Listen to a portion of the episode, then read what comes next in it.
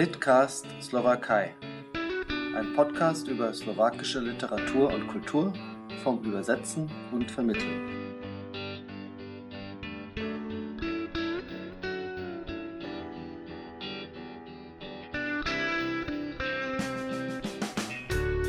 Ahojte. Ich begrüße Sie an den Empfangsgeräten zum Litcast Slowakei. Mein Name ist Mirko Moritz Kretsch. Für die 21. Ausgabe des Podcasts bin ich verabredet mit Stefanie Bose, die ich herzlich in Leipzig begrüße. Ahoi und hallo auch von mir. Herzlichen Dank für die Einladung. Ich freue mich, dass ich heute dabei sein darf.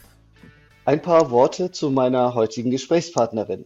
Stefanie Bose ist Jahrgang 1983 und in Thüringen aufgewachsen. Nach ihrem Abitur an einem Gymnasium mit künstlerischem Profil studierte sie in Leipzig Westslawistik mit Schwerpunkt Slowakisch-Tschechisch sowie Ethnologie und Ost- und Südosteuropawissenschaften.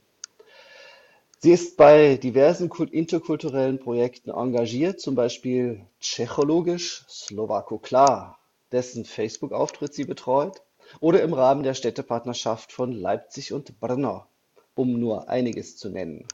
Außerdem ist sie Sprach- und Integrationsmittlerin für Tschechisch und Slowakisch. Was genau das ist, darüber werde ich dann mit ihr sprechen. Seit 2014 betreut sie das Büro des Honorarkonsuls für die Slowakei, Dr. Albrecht Tintelnoth, der für Sachsen und Thüringen zuständig ist. Und nicht zuletzt ist Stefanie Bose auch Übersetzerin aus dem Slowakischen und Tschechischen für Sachtexte und wissenschaftliche Literatur, aber auch für Belletristik. Die Übersetzungen werden und wurden auch schon äh, in der Dresdner Zeitschrift Ostra-Gehege publiziert und im Mai erscheinen beim Hochrot Verlag Gedichte von Michal Habay, die sie zusammen mit Ulrike Feibig übersetzt hat. Liebe Stefanie, das ist eine beachtliche Aufzählung und viele Punkte, über die wir heute sprechen wollen. Ich orientiere mich einfach mal an der zeitlichen Reihenfolge. Du hast in Leipzig Westslawistik studiert. Wie bist du aber speziell zum Slowakischen gekommen? Das ist eine ganz äh, ja zufällige Geschichte eigentlich. Ich habe nach dem Abitur einen Freiwilligendienst gemacht über den äh, über die EU, einen europäischen Freiwilligendienst und hatte da eigentlich das Ziel Südamerika, wollte Spanisch lernen und äh, die Bemühungen dorthin haben aber nicht so richtig gefruchtet.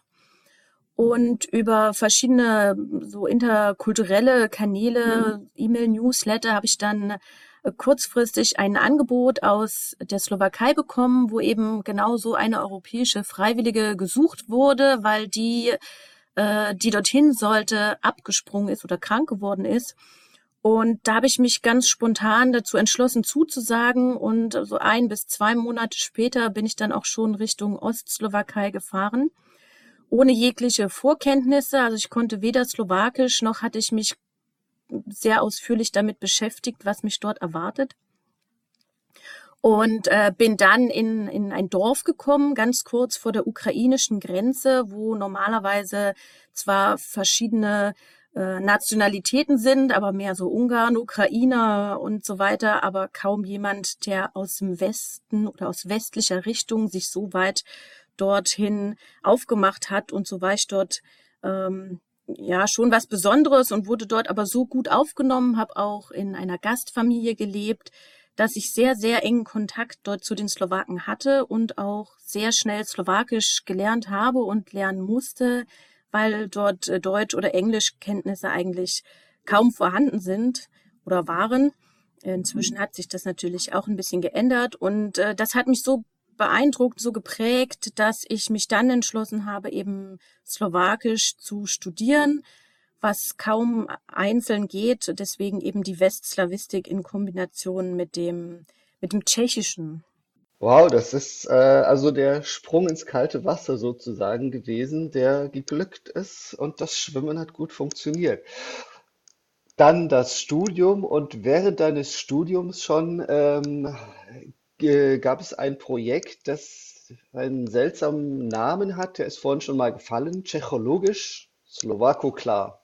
Auch ich kenne den Begriff seit vielen Jahren. Das ist Leipziger Projekt, was äh, von dieser Westslawistik ähm, ausgegangen ist, von den Studierenden. Bitte erzähl du uns doch mal kurz, worum es dabei ging und geht.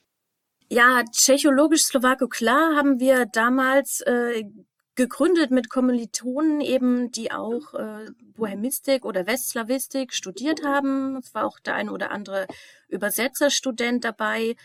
Und wir hatten einfach Lust, gemeinsam was zu organisieren und über unsere Studieninhalte hinaus eben tschechische und auch äh, slowakische Kultur ähm, zu erleben und auch erlebbar zu machen. Für die Leipziger äh, angefangen haben wir mit Stammtischen, wo einfach deutsche und tschechische, slowakische Studenten sich getroffen haben. Dann haben wir an der Universität eine Filmreihe gegründet, Filmis Hatschkem, also äh, das Häkchen als Verweis auf die diakritischen Zeichen im Tschechischen und Slowakischen und haben nach und nach das ausgebaut. Wir haben Ausstellungen gemacht, Lesungen, Vorträge.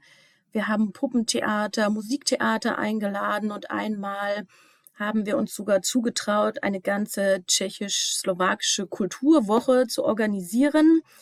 Leider hat sich das dann nach dem Weggang verschiedener Kommilitonen ein bisschen zerschlagen weil eben die Gruppe nicht mehr so stabil war und es uns nicht so gut gelungen ist, neue Leute heranzuziehen, auch äh, aufgrund dieses der Umstellung auf die Bachelorstudiengänge.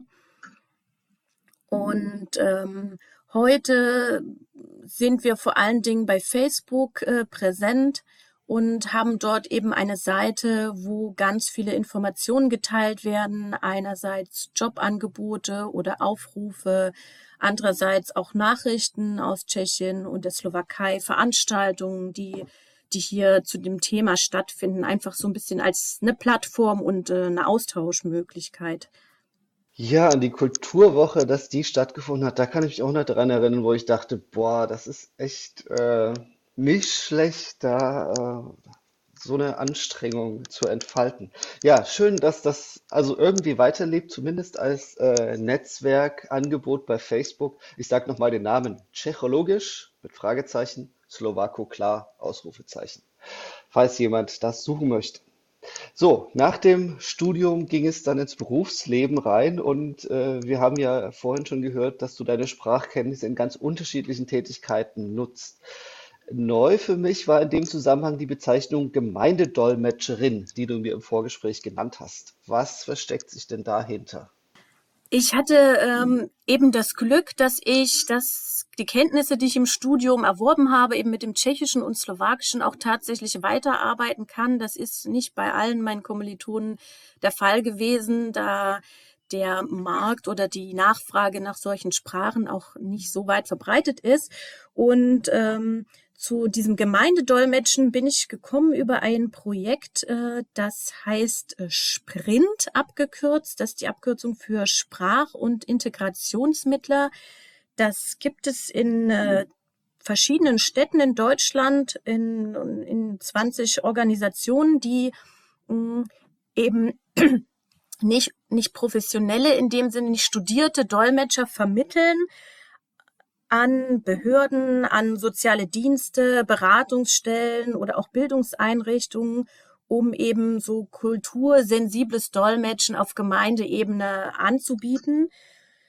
Ich bin da eigentlich ein bisschen eine Ausnahme als Deutsche, weil dort ganz viel eben Landsleute aus den entsprechenden äh, Kulturen und Sprachen, die eben schon länger in Deutschland leben und deswegen gut Deutsch können, dolmetschen für ihre eigenen Landsleute. Ganz viele äh, Aufträge gibt's da für Russisch und auch arabische ähm, Menschen und für Slowakisch und auch Tschechisch, also ich bediene beide Sprachen, gibt's da auch relativ wenige Aufträge. Aber was das Interessante daran ist, dass ich immer oder oft äh, besondere Menschen treffe und dadurch in ganz interessante Bereiche gekommen bin, die ich sonst meiden würde. Also ich habe einmal im Gefängnis gedolmetscht, ich habe äh, im Gesundheitsamt ein Beratungsgespräch für Sexarbeiterinnen gedolmetscht, ich habe mit Obdachlosen zu tun gehabt. Ähm, aber normalerweise auch ganz oft im Arbeitsamt äh, oder auch teilweise an, an Schulen für die Lehrer- und Elterngespräche dort äh, das unterstützt. Und das macht sehr viel Spaß. Äh, wow, das äh, ist ja wieder ein ganz anderer Aspekt jetzt. Äh, ich ich habe irgendwie das Gefühl, du bist so die Supervermittlerin für mitteleuropäische Angelegenheiten, denn äh, der Kontext, in dem ich dich kennengelernt habe vor ein paar Jahren, ist deine Tätigkeit für den Honorarkonsul der Slowakischen Republik für Dr. Albrecht Tintelnoth, der sein Büro in Leipzig hat und dieses Büro betreust du schon seit ein paar Jahren.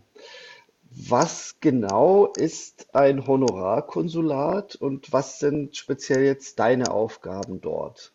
Eigentlich kann man gar nicht direkt Konsulat sagen, denn äh, das ist eigentlich kein Ort, sondern vielmehr die Funktion, die eben eine Person einnimmt, also ein Honorarkonsul oder eine Honorarkonsulin.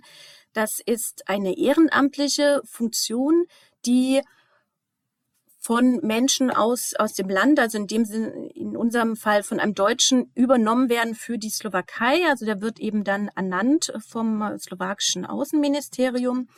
Man bekommt dafür kein Honorar, wie der Name vielleicht vermuten lässt, sondern äh, die Bezeichnung ist vom Lateinischen abgeleitet, also diese Ehrenamtsfunktion.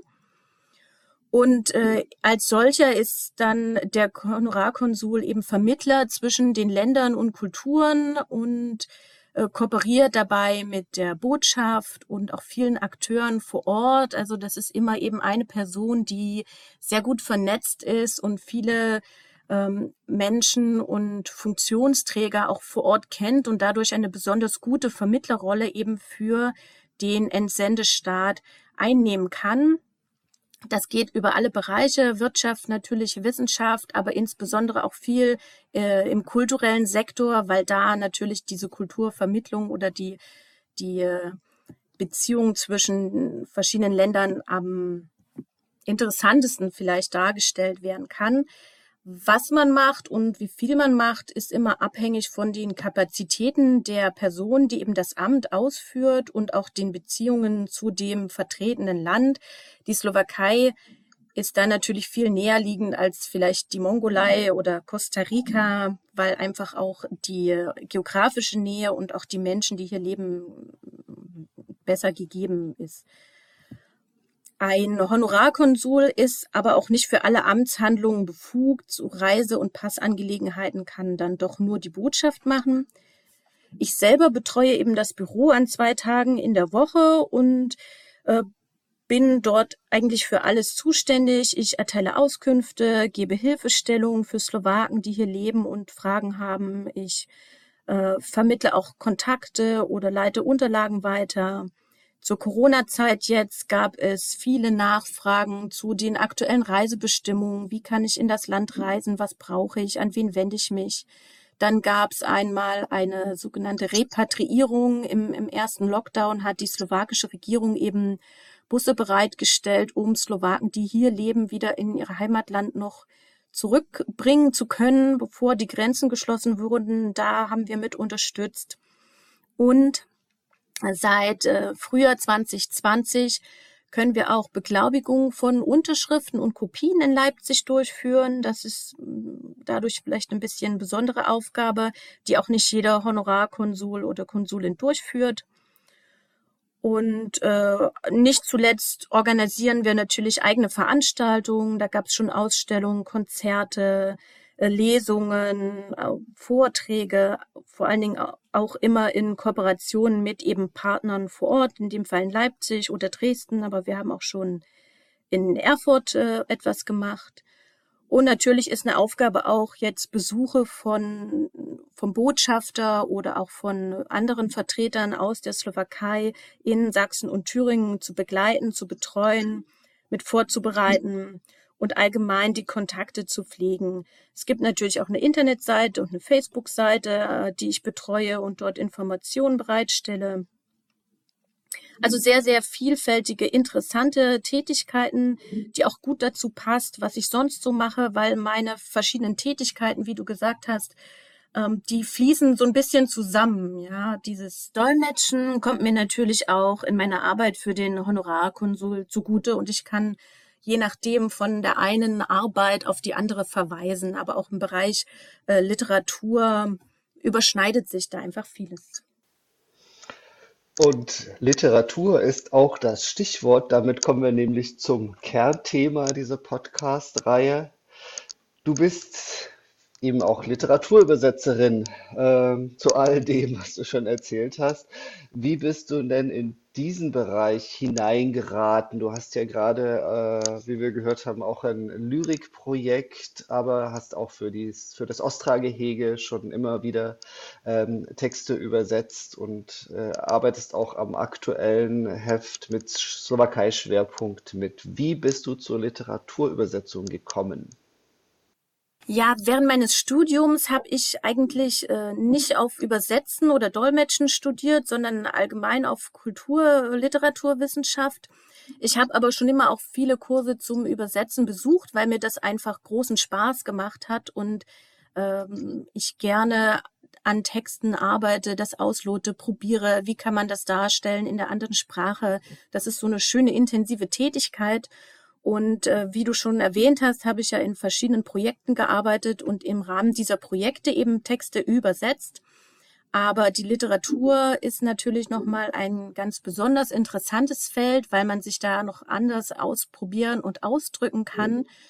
Und ähm, das hat sich so nach und nach entwickelt. Ich habe natürlich auch viele Kontakte zu anderen Übersetzerinnen und äh, man tauscht sich aus. Und äh, so kam irgendwie eins zum anderen. Dann wurde ich für ein kleines Projekt angefragt, ein Gedicht von Martin Solotruck für ein Lyrikprojekt zu übersetzen. Das war sozusagen mein Einstieg. Und dann habe ich eben mit dem Literaturinformationszentrum in Bratislava zusammengearbeitet und für Veranstaltungen kleinere Texte übersetzt, zum Beispiel von Alexandra Salmela, äh, Kindergeschichten aus dem Buch Giraffenmama oder Mimi und Lisa, die wir dann im Rahmen von Lesungen verwendet haben. Und wie auch du schon erwähnt hast, für die äh, Dresdner Literaturzeitschrift Ostra-Gehege. Dazu bin ich eben auch gekommen über die Vermittlung von Kolleginnen einfach. Und äh, aufgrund der anderen Beziehungen, Verflechtungen, die ich natürlich auch in Leipzig habe, nicht nur zu slowakischen Übersetzern, sondern auch in der tschechischen äh, Kultur- und Literaturszene äh, bin ich eben oder sind wir gemeinsam darauf gekommen, ähm, Michael Habay äh, und Susanna Husarova zu übersetzen. Das sind zwei ähm, moderne slowakische Lyrikerinnen, die eben in einer zweisprachigen Gedichtauswahl erscheinen sollen beim Hochrot Verlag Leipzig.